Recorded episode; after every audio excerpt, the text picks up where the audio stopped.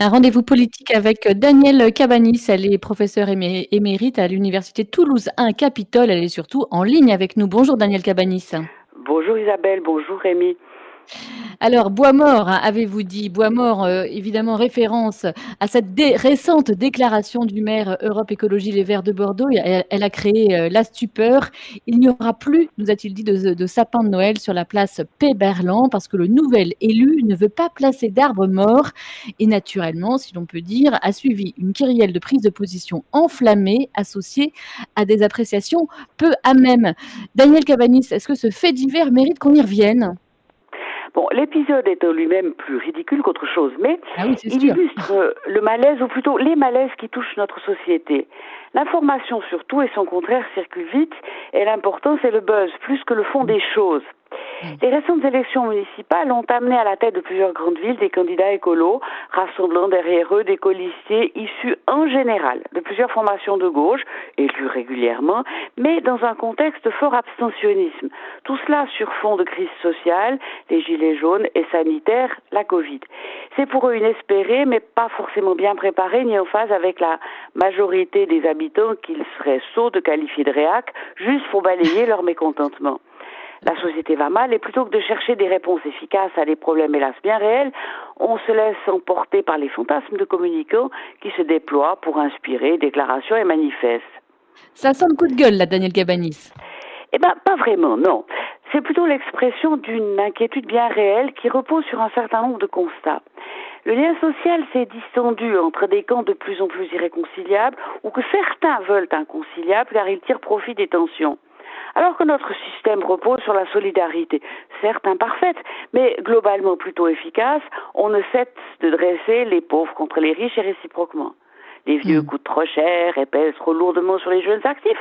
Moins on les voit, mieux on supporte. Encore qu'ils soient des consommateurs bien utiles pour les producteurs de services et de biens. Les paysans ont été encouragés à produire, ils l'ont fait.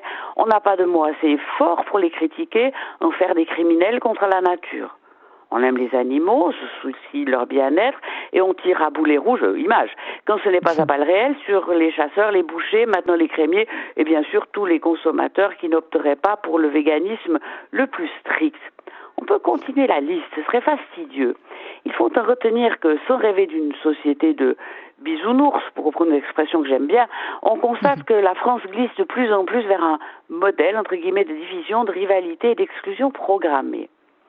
La recomposition politique voulue par le président débouche hélas plutôt sur des divisions supplémentaires dominées par les querelles d'ego, les rivalités chronophages et destructrices dans tous les cas, entraînant une désaffection toujours croissante des Français à l'égard du pouvoir politique.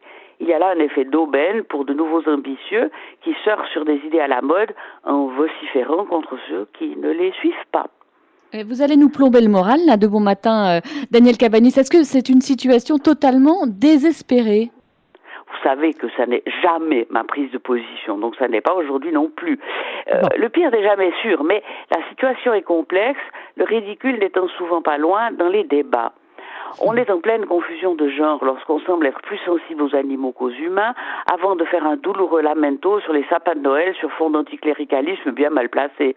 On hmm. cultive le être contre avec délectation, alors que nous sommes supposés être les fils et les filles, bien sûr, de Descartes et être rationnels. Or, nous avons un pays magnifique, des talents à profusion, beaucoup de ressources que l'on pourrait valoriser si on voulait bien y croire. C'est possible. Les mêmes qui plaident pour la diversité sont intolérants sur d'innombrables choix de société, donc ne valent pas mieux que ceux qu'ils attaquent. Une des clés nécessaires, sans doute pas suffisantes, c'est justement la tolérance. La France de l'Ancien Régime l'a compris trop tard, et de là est issue cette sempiternelle fracture de la société.